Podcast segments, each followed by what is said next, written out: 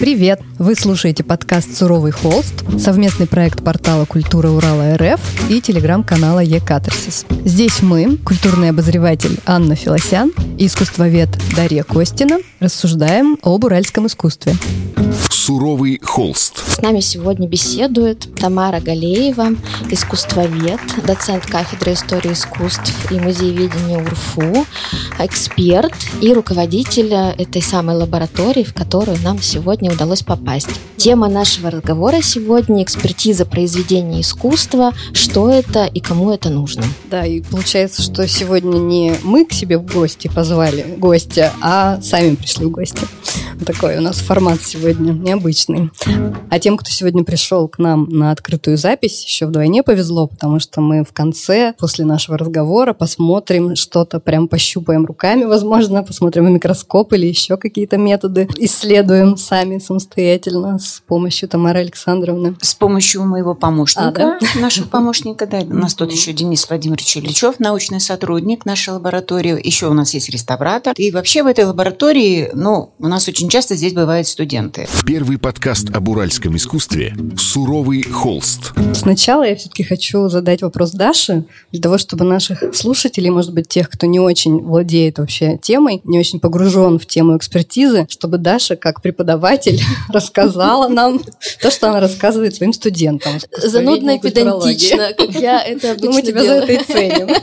Что Да. же такое экспертиза, да, и кому она нужна? А Мы на самом деле, когда придумывали темы для второго сезона подкаста, мне кажется, тему экспертизы придумали где-то вот одной из первых, потому что все вместе решили, что это правда э, тема на самом деле очень важная, недостаточно освещенная, недостаточно, наверное, даже, ну, мягко говоря, потому что все ходят на выставки, все бывают в музеях, э, но не подозревают, какая такая закулисная жизнь у произведений искусства, особенно у антикварных произведений искусства, есть, и какая она порой бывает сложная и даже детективная. И вот экспертиза, она как раз нужна, по сути, для того, чтобы устанавливать подлинность произведений искусства. Экспертиза делится на два таких очень существенных направления. Каждая из них друг друга дополняет. Первое — это искусствоведческая или знаточеская экспертиза, которая основывается на визуальном искусствоведческом анализе.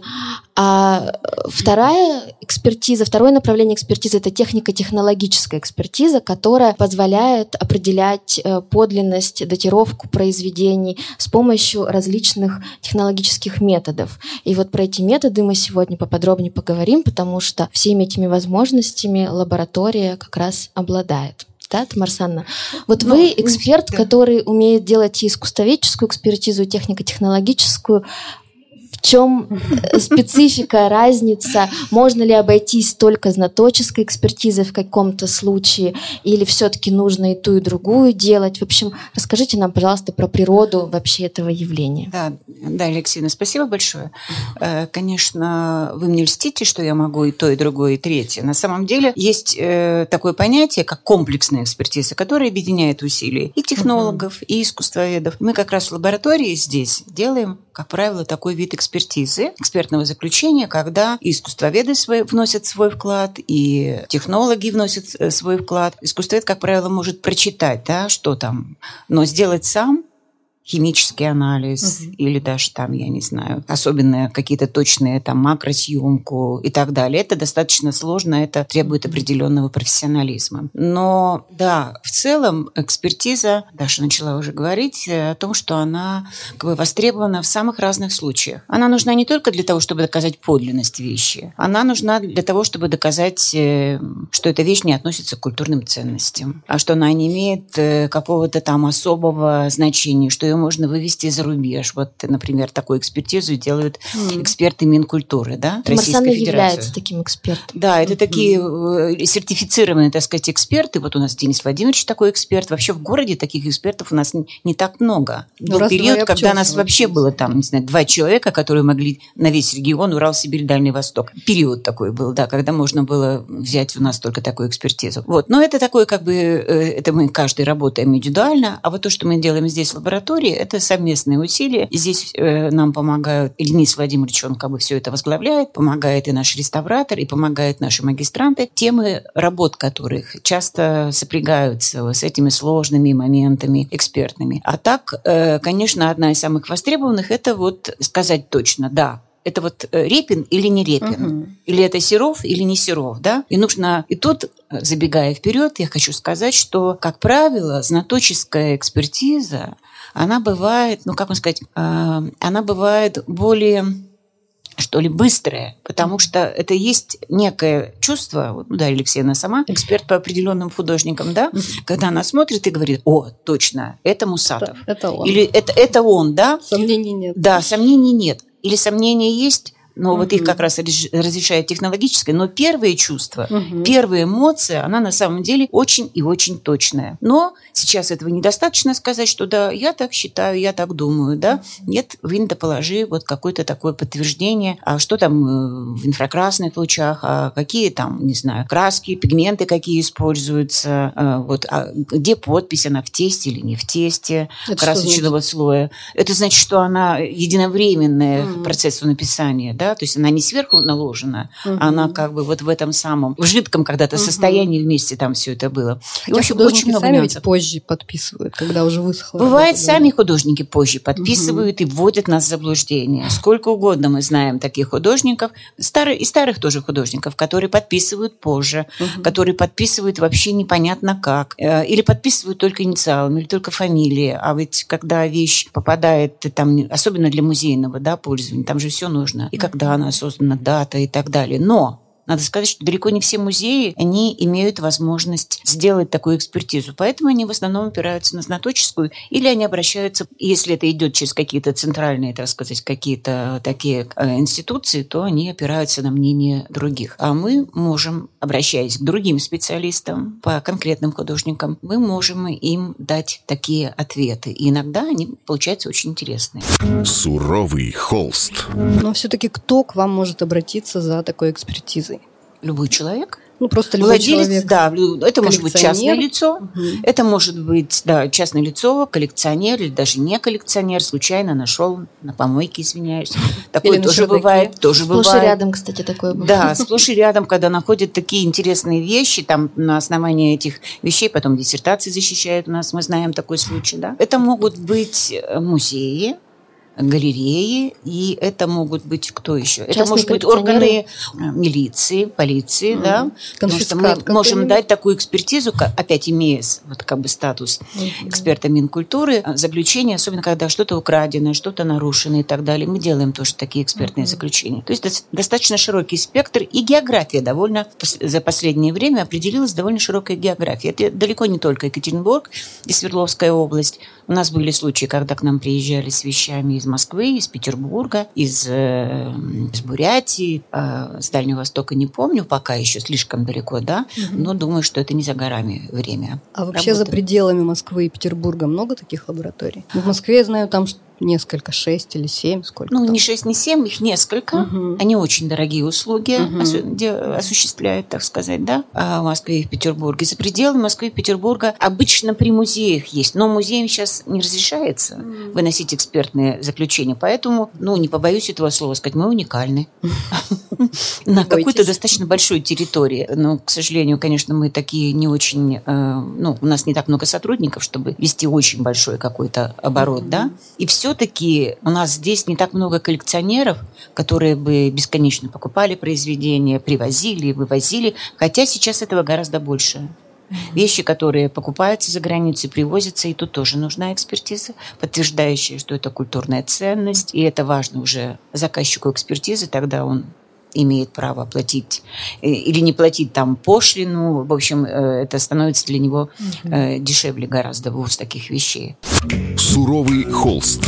Тамарсан, давайте расскажем весь алгоритм Допустим, приходит частный коллекционер. Я думаю, что с этим примером, наверное, будет проще всего. Приходит с какой-то вещью и хочет установить, допустим, подлинность. У него есть гипотеза, что это там какой-то известный автор. Или, например, у него нет гипотезы, допустим, ему по наследству эта вещь досталась, и он хотел бы вообще установить хотя бы принадлежность какой-то школе или какому-то кругу. Как это происходит? что происходит сначала, что потом, как происходит э, искусствоведческая экспертиза, технико-технологическая, что э, заказчик получает в результате. Я немножко здесь оговорюсь и скажу, что вообще, конечно, тема экспертизы очень тесно связана с темой арт-рынка, потому что сегодня сделки на арт-рынке ну, практически не совершаются без экспертного заключения. Это касается работ, созданных авторами, которых уже нет в живых, потому что сами они подлинность э, той или иной своей вещи подтвердить не могут. И поэтому был период, особенно 90-е годы, да, и начало нулевых, когда был шквал, с одной стороны, подделок, с другой стороны, шквал недобросовестных экспертных заключений. Сейчас и ситуация и на арт-рынке с фальшаками стабилизировалась более-менее, и с экспертной деятельностью тоже э, все-таки стало все гораздо прозрачнее и понятнее, и там в Москве действуют центры, которые себя зарекомендовали, им доверяют и так далее. А, но вот э, чаще всего, наверное, мы говорим про экспертизу и понимаем в широком смысле экспертизу а, всегда в интересах какого-то коллекционера что как бы ему нужно знать правду. Вот как происходит процесс установления каких-то сведений о произведении? Да, мы работаем как с музейными да, коллекциями, так, где есть обычно там какой-то провинанс, и нам легче тогда определять, что и как. А так зачастую это частный коллекционер, лицо у которого есть произведение, он хочет узнать его стоимость приблизительную, mm-hmm. да, но мы не даем оценку, сразу скажу, потому что мы не обладаем такими компетенциями, и мы университетская лаборатория. И как университетская лаборатория, мы приглашаем коллекционера сюда, он приносит свои вещи, мы смотрим и визуально определяем, что да, это интересно, Э, что это возможно сделать такую экспертизу. Потом идет процесс заключения договора. Мы работаем на договорных условиях, но у нас очень лояльные цены, прямо скажем, да. Параллельно с тем, как э, заключается договор с университетом, мы начинаем э, с чего? Начинаем с технологии. Вот Денис Владимирович, как раз и в основном он и со своими, так сказать, помощниками, они делают макросъемку, они делают химический анализ на состав неорганических, органических веществ. Если если есть такая потребность, если заказчик не возражает, что возьмут пробу с картины. Она может быть, она малюсенькая, на кончике иголочки, но тем не менее, все равно это рамка на теле картины. Mm-hmm. Да? Вот музей, например, может не разрешить такого. И пока это, это длительный процесс, когда все это, все виды экспертиз, которые мы делаем, мы не делаем рентгенограммы, mm-hmm. потому что у нас нет такого специального оборудования, но мы смотрим вещи в инфракрасных лучах, ультрафиолете, смотрим, конечно, обязательно и там под микроскопом. И параллельно мы раскапываем искусствоведческую историю потому что это тоже очень важно и интересно. И хорошо, слава богу, если, например, мы знаем имя художника. Или мы не знаем имя художника, а мы там его посмотрели в инфракрасных лучах и обнаружили подпись. Вот чудо. Или мы ее там разобрали получше, эту подпись, да, и тогда мы уже от этого отталкиваемся.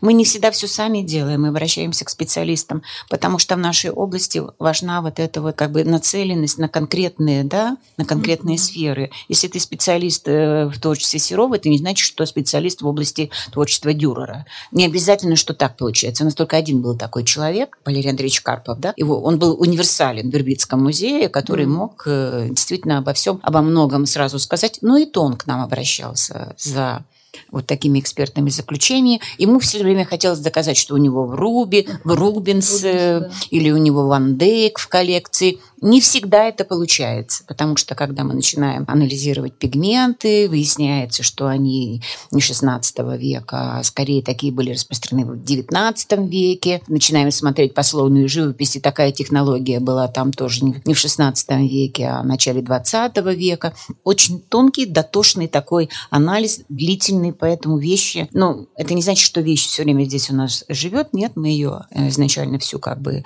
осматриваем и так далее. Потом владелец ее может э, забрать, а мы уже работаем с этим материалом. И в конечном итоге что мы выдаем э, заказчику? мы выдаем такую, прямо, не знаю, книжечку такую. Вот не знаю, она может быть на 15-20 страниц, где все там результаты измерения с их описанием, с их какой-то интерпретацией, что такой-то пигмент был э, распространен в таком-то веке, что там, не знаю, такая-то технология, да, вот она характерна для этой поры, для этой эпохи. Ну и так дальше, как бы и вплоть до истории, в которую вплетается, где вещь находилась, как она пришла. Но поверьте, что это это бывает только крайне-крайне редко и в случае с музейными вещами, когда все-таки более конкретная история. А так нам приходят интереснейшие вещи. И мы вот уже пытались и всяко. Технология нам не всегда помогает все сказать. Автора мы не можем назвать. Мы говорим какой-то временной отрезок, мы можем сказать какое-то как бы стилистическое поле, но Школа автора назвать школа может быть, да, и то так приблизительно. Автор – это если великая удача случится, и мы найдем где-то в другом вообще случайном месте. Но вот Денис Владимирович у нас такой пытливый очень исследователь, и он находит такие как бы источники, там, оригиналы для живописных каких-то повторений. Хотя бы мы понимаем, такая-то композиция, такой сюжет и так далее. И вот прямо книжечку получает э, владелец, и дальше он волен с этим, что хочет делать. А вот если ему дальше стоимость, хочется определить ему, куда с этой А вот стоимость мы официально ничего этого не угу. говорим. А стоимость он может, если это культурная ценность, свыше ста лет это все культурная угу. ценность. И эксперт Минкультуры, если он, человек собирается это вывести за рубеж, предположим, да, эксперт Минкультуры тогда обязан оценить это произведение. Он может оценить, а может не оценить на самом деле, да?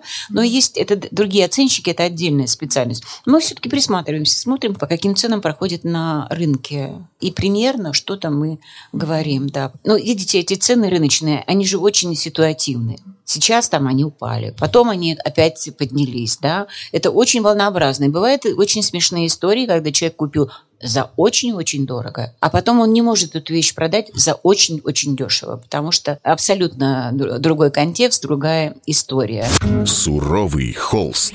Давайте поясним термин провинанс, Тамар Санна. А провинанс – это очень хороший термин, да, его любят западные тоже и коллекционеры-исследователи. Это происхождение вещи. Uh-huh. Вот мы точно знаем, что она из мастерской художники вышла, вышла в таком-то году, потом она попала в частную коллекцию одну, потом из той частной коллекции она попала, не дай бог, в музейную коллекцию, коллекцию, да. Некоторые музеи имеют такую привычку, они расстаются со своими произведениями. И она ушла из этой коллекции, попала опять в частную и так далее. И провинанс, он все это как бы прослеживает. Еще хорошо, если это подтверждено каталогами выставок и так, и так далее. Это очень хороший такой э, как бы аргумент, но, э, опять же, я говорю, что часто придумывают, придумывают провинансы, которые не бывало. Ну да, например, с тем же авангардом там проследить путь из э, революционной России да. на Запад это практически невозможно. И очень много всплывает каких-то произведений, которые якобы там какая-нибудь тетушка привезла, бежав на философском пароходе, там, я не знаю, на Запад. И да, да, у меня были такие смешные, смешные истории. Вот даже я специально ездила, например, как этот город. В общем, в Америке это дело было. Меня пригласили коллекционеры посмотреть работу, которая у них там. Я занимаюсь творчеством художника Бориса Григорьева. Они говорят, нам нужно, пожалуйста, посмотрите и так далее. И они специально меня пригласили. И я там три дня как бы присматривалась к этой вещи. Смотрела, с вещью надо же как-то так пообщаться, пожить, да. И так, и сяк. Ну, ну никак вообще не этот художник. А владелец, он начинает рассказывать историю. Откуда она попала, как она, значит, что тут хотел художник рассказать. И он так искренне верил во все это. В общем, и до последнего он надеялся, что все-таки это этот автор, да, но пришлось э, его разочаровать и ну, я во всяком случае не подтвердила, это не значит, что кто-то другой не подтвердит. Другой может подтвердить. Э, может быть, у него больше знаний, или, может быть, у него сведений больше, или, может быть, там другие какие-то обстоятельства. Но так вот владельцы всегда имеют про запас нам всякие аргументы и всякие истории. Особенно вот с революционными событиями. Действительно, он бежал, он взял это в своем багаже, он это там, значит, показал на такой выставке, на секой выставке. Но иногда что-то попадается реально такое интересное, да первый подкаст об уральском искусстве «Суровый холст». Марсана, вы же работали еще с крупнейшими аукционными домами, с Сотбис и Кристи. Расскажите про этот опыт. Как вообще это взаимодействие происходит? И всегда ли они обращаются к экспертам? Вообще какая кухня? Ой, к сожалению, это почти что в прошедшем времени, потому что сейчас рус... я специалист по русской живописи, меня приглашали для того, чтобы посмотреть вещи, так сказать, произведения русских художников. И сейчас эти торги не проходят. Mm-hmm не позднее, чем сегодня, мне как раз из аукционного дома Сотбис прислали изображение с просьбой посмотреть, что вот частное лицо предлагает, и они хотят это дальше продвигать. Вот посмотрите, то или не то, похоже ли это на этого художника. Когда мы говорим, что мы работаем с Сотбис и Кристи, там, Philips или еще какой-то аукционный дом, это не значит, что мы у них в штате.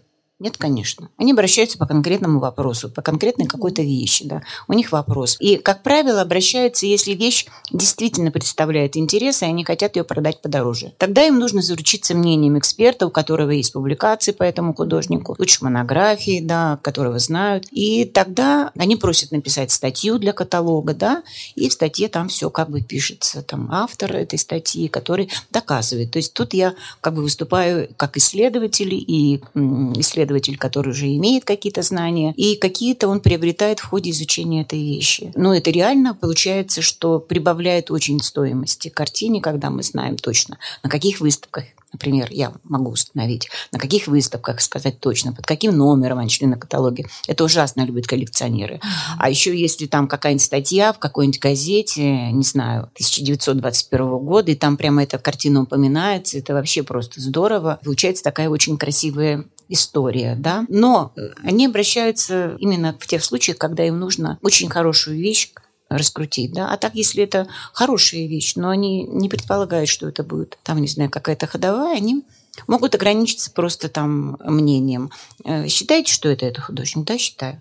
Ну, хорошо, спасибо. И дальше в каталоге ничего не будет, но они могут упомянуть имя все-таки человека, который им помог. То есть это такая работа, ну, вот э, время от времени проводимая, но на самом деле, конечно, очень ценная и ценимая в том смысле, что если ты уже работала с какими-то вещами, то потом почему-то просят непременно твоего мнения, да?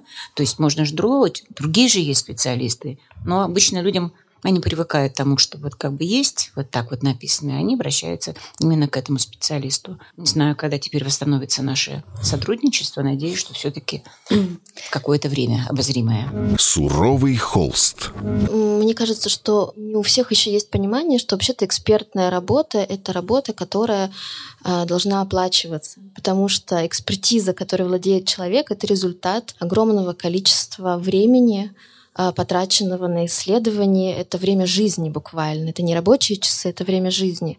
Вот помните, мы с вами были в Праге в исследовательской поездке и познакомились э, с искусствоведом чешским, который на тот момент занимался разбором одной частной коллекции. И когда он узнал, что вы специалист по Борису Григорьеву, он тут же начал вас забрасывать имейлами э, вот с фотографиями этой работы и просить вас проконсультировать его по поводу этой работы, вот как вам кажется, подлинно, не подлинно, какого периода и так далее. При этом я помню, что никакого разговора о том, что это как бы должно быть поощрено, не было. Вот э, как вам кажется, есть вообще такая проблема? Мне кажется, нужно доносить как-то до, до широкой общественности, что любая экспертиза стоит денег. Нет, но если это официально заказанная экспертиза, конечно, она стоит денег, да. Если они обращаются в порядке такой консультации, ну, у меня язык не поворачивается, например, да, сказать, так, мое слово стоит там столько-то, не знаю, евро. Хотя, наверное, может быть, и можно было бы так говорить. Я почти уверена, что западные эксперты так и делают. Да. да, да, абсолютно так, да.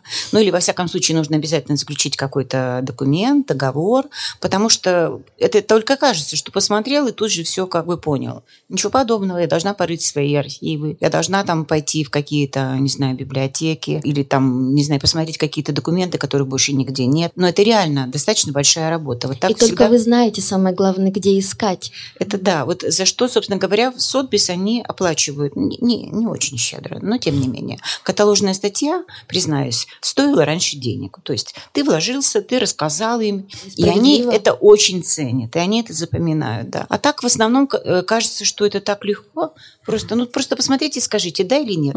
Или наоборот. Или наоборот предлагают определенные, так сказать, суммы. Посмотрите, скажите. И это подмигивают. Же точно, да, подмигивают я никому не скажу, мы никому это, мы, не, типа никому это не отнесем. У меня есть клиент, который это купит. Это я уже лишнее, наверное, говорю, да, но тем не менее, что как бы э, Потому что у нас же были такие судебные дела, да, когда люди сказали, что это произведение такого-то художника, а потом выясняется через определенное время, что это вообще произведение не этого художника, это вообще подделка, и это судебное дело и так далее. Я участвовала в таком судебном процессе как свидетель. Как свидетель. Не самое приятное, я скажу. Состояние, но тем не менее это было достаточно сложно очень классного специалиста отвести от нее всякие подозрения, что она участвовала в процессе вот фальсификации угу. произведений. Поэтому тут разные бывают случаи. Иногда лучше не взять ничего. Хранить молчание. Но в целом, конечно, это работа, которая, ну, это вы правы, это не просто какие-то знания, которые подчеркнула из любых книжек, это накапливается десятилетиями. Экспертиза и, настоящая, да. уникальная экспертиза. Суровый холст.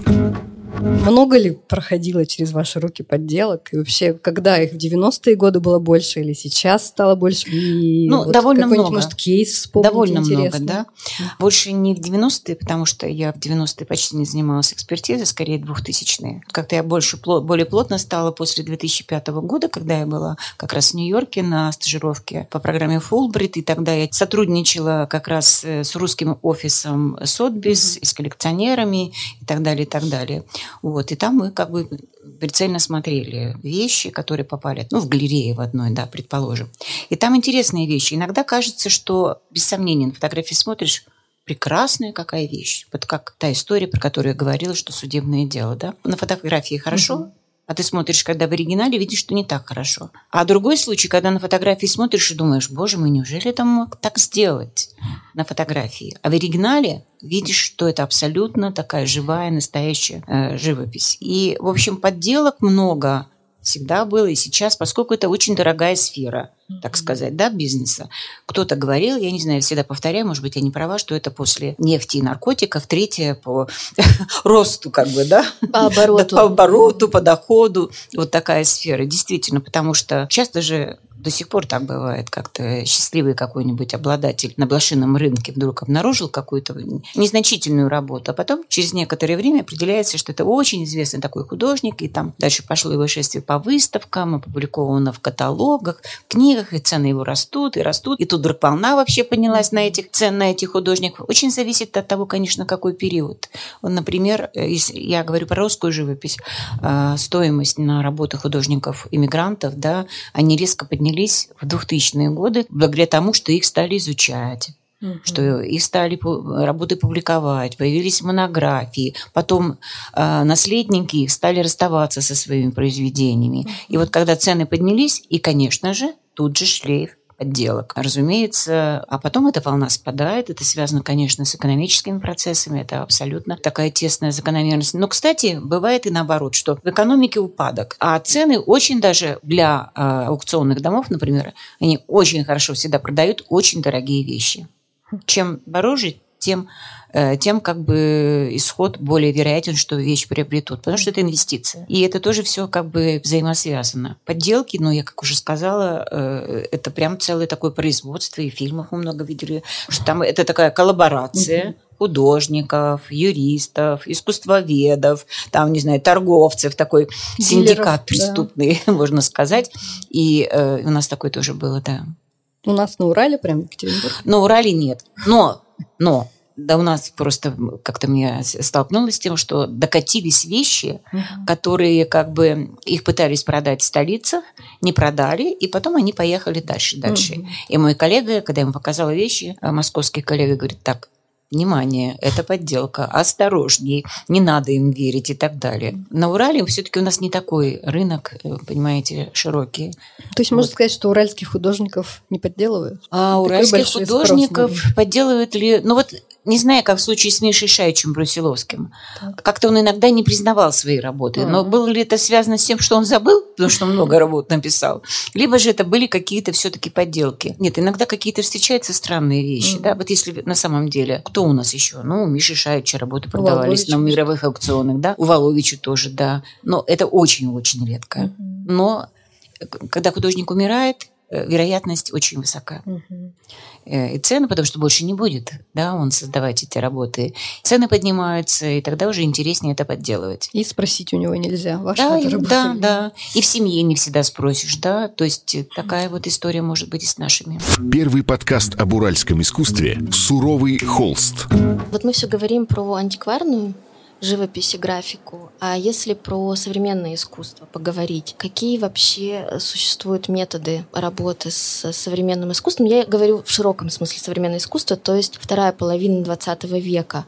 А, и, конечно, про новые виды искусства. В первую очередь инсталляция, арт-объект. Вот насколько систематизированы уже подходы, экспертизы к тем видам искусства, которые, ну вот не такие древние, как живопись, например вообще не систематизированы, и вообще это большая проблема даже, ну, вы знаете, для музеев, как описать инсталляцию, как ее как бы прописать там в музейном каталоге, там, как э, описать какие-нибудь э, компьютерные вещи, да, такие цифровые какие-то вещи.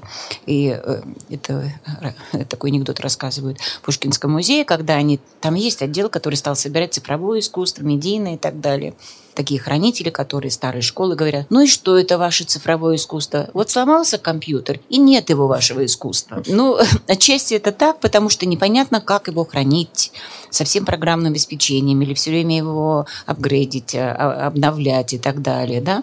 Ну и потом вот эксперт Минкультуры, мне пришлось тут делать экспертизу на э, произведения Кабакова и Меламида. Понимаете, у нас даже нет таких категорий, в которых нужно вот описывать эти произведения. Вот, вот даже в этом словнике Минкультуры там же все только традиционное. Вот mm-hmm. живопись, графика, скульптура, декоративно-прикладное искусство. А что делать с медиаинсталляцией? Как ее квалифицировать, как скульптура, как декоративно-прикладное произведение, да, или как что там. Поэтому в этой области это очень как бы нужна экспертиза, потому что э, именно такая методология этой экспертизы, пока она не создана. Потому что у нас и музеев-то, которые бы это серьезно стали коллекционировать, это буквально несколько музеев, да, только-только. Ну и каждый свое придумывает. Суровый холст. А какую роль э, экспертиза играет при определении реставрационного плана? Э, для произведения антикварного? Ну, вот я уже сказала, что мы это называем предреставрационные исследования, потому что мы в нашей лаборатории э, реставрацией занимаемся мало, только то, что у нас в коллекции, там, в коллекции музея Букашкина или там в ЦСКА, наш реставратор с этим работает. А так, когда кто-то нам приносит, то мы можем, да, все э, отснять, изучить, э, там, посмотреть, какой кракелюр, какие там пигменты и так далее. И дать вот такие рекомендации к тому, что нельзя использовать, что можно использовать, да, в каких местах нужно, какие фрагменты нужно срочно укреплять, а какие места там могут подать. То есть, действительно, как бы составить такой план проведения проведения реставрационных работ. Заполнить реставрационный паспорт. И То есть этим... это обязательный этап, да? Как По бы. идее, это обязательный идее этап, но он тоже, тоже как бы времени и денег стоит. Угу. Да? Не все музеи как бы это делают, но те музеи, где есть классные такие реставраторы, как у нас, там, например, Горн Петр Михайлович, да? Угу. Наверное, ему даже это не нужно, но и ему бы помогло если бы он знает точно, потому что сейчас пигменты другие. Это надо же где-то вот э, купить те, пигменты, которые подходят по времени. Они иногда бывают на рынке. Вот тут недавно на Авито предлагались краски, которые там, не знаю, 60-х годов, 50-х годов. Можно было бы их купить в качестве тоже такого, да, эталонного. Или даже для реставрации. Или, или для, для подделки. Или для подделки. 50-е годы вполне уже можно подделывать. Потому что это уже там такая интересная, может быть, живопись живопись, да. Мне кажется, мы важный момент очень не, не проговорили, что вообще экспертиза технико-технологическая, искусствоведческая, она строится всегда на сопоставлении с эталонами. Mm-hmm. Но если в случае знаточеской экспертизы есть еще какое-то э, такое вот ощущение и чутье, mm-hmm. и вот та самая аура, про которую э, мы все любим говорить, да, в контексте взаимодействия с подлинным произведением, то технико-технологическая это всегда сопоставление с эталонной базой. Это пигменты, это э, холсты, это состав нитей, холста и так далее. Да, и в этом смысле у нас, конечно, не так все легко. Тут Дениса Владимировича наработанной связи там с Госнеиром, а, с отделом экспертизы и реставрации Русского музея. И из хорошего отношения как бы они могут посмотрев наши вещи, ну, наши какие-то, то, что мы изучаем, да, подсказать какие-то моменты. А так, эта область еще тут такая проблема. Каждый, как бы, знаете, за свое, наработанное, добытое такой дорогой ценой, как бы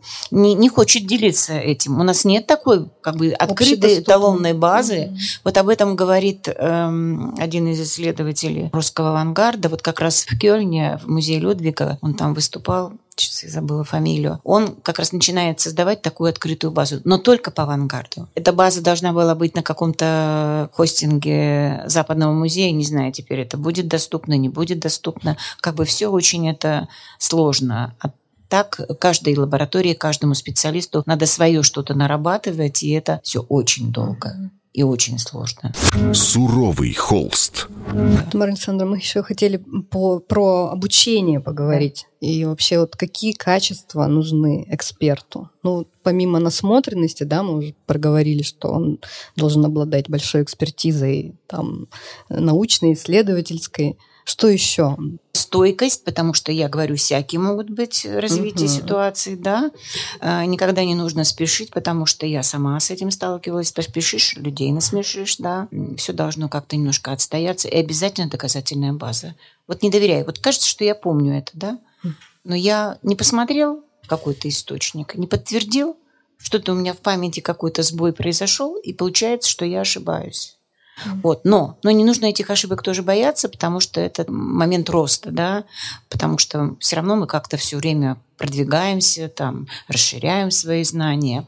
Но и очень большое чувство ответственности, mm-hmm. потому что, ну, вот да, могут быть судебные дела, могут быть иски и прочее, прочее. Ну и потом просто честь мундира, что называется, да. Ну, можно сказать, что смелость нужна, да? Смелость и тоже свое нужна. мнение не бояться нужно высказать. Да, да, и, да. опять Чут- же, вот судебных чуткость, исков не бояться.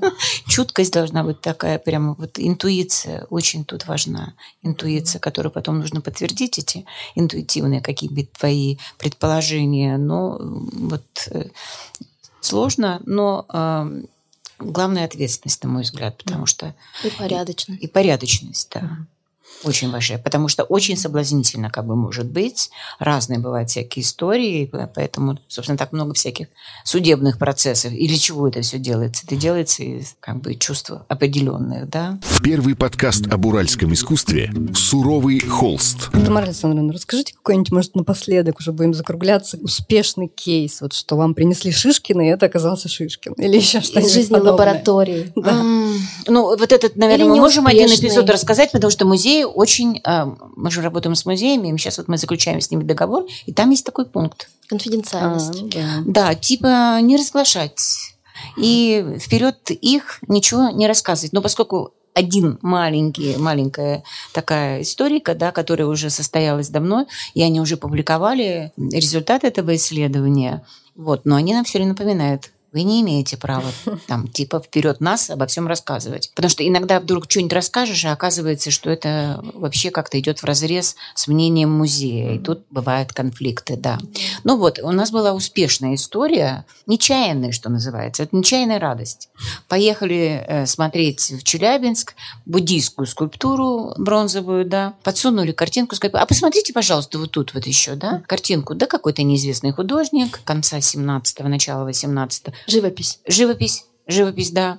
И как раз с помощью инфракрасной камеры, по-моему, Денис мог, мог бы точнее сказать, что он при этом присутствовал, ухватили как бы более точно и более четко подпись художника. Ее не было видно. Она была, картина темная, подпись было не видно, ну просто какое-то такое как бы уплотнение, утемнение все. Вычленили, так сказать, вот эту подпись, отправили специалистам, которые занимаются голландской живописью, они тут же ее прочитали, сказали, «Да, так это же Хухтенберг, а Хухтенберг, казалось на минуточку, этот Хухтенберг, единственное произведение этого художника в России. Я считаю, что это хороший кейс, Да. да, потому что, да, не- была какая-то непонятная картинка неизвестного художника, а тут пусть не мы это открыли, да, но все равно мы это увидели, мы как бы дали им возможность это расшифровать, и там уже целая история по поводу этой картины, это батальная сцена, и потом ее, наверное, отреставрировали и так далее. Так появился в Челябинском музее настоящий Хухтенберг, такой художник, который, ну, как бы... Открытие, Да, да. открытие, да, безусловно. Это был подкаст «Суровый холст». Слушайте нас на всех платформах Яндекс, Apple и Google подкастах, подкастах ВКонтакте, а также на главной странице портала «Культура Урала РФ». Оставляйте свои комментарии и встретимся уже через неделю. «Суровый холст».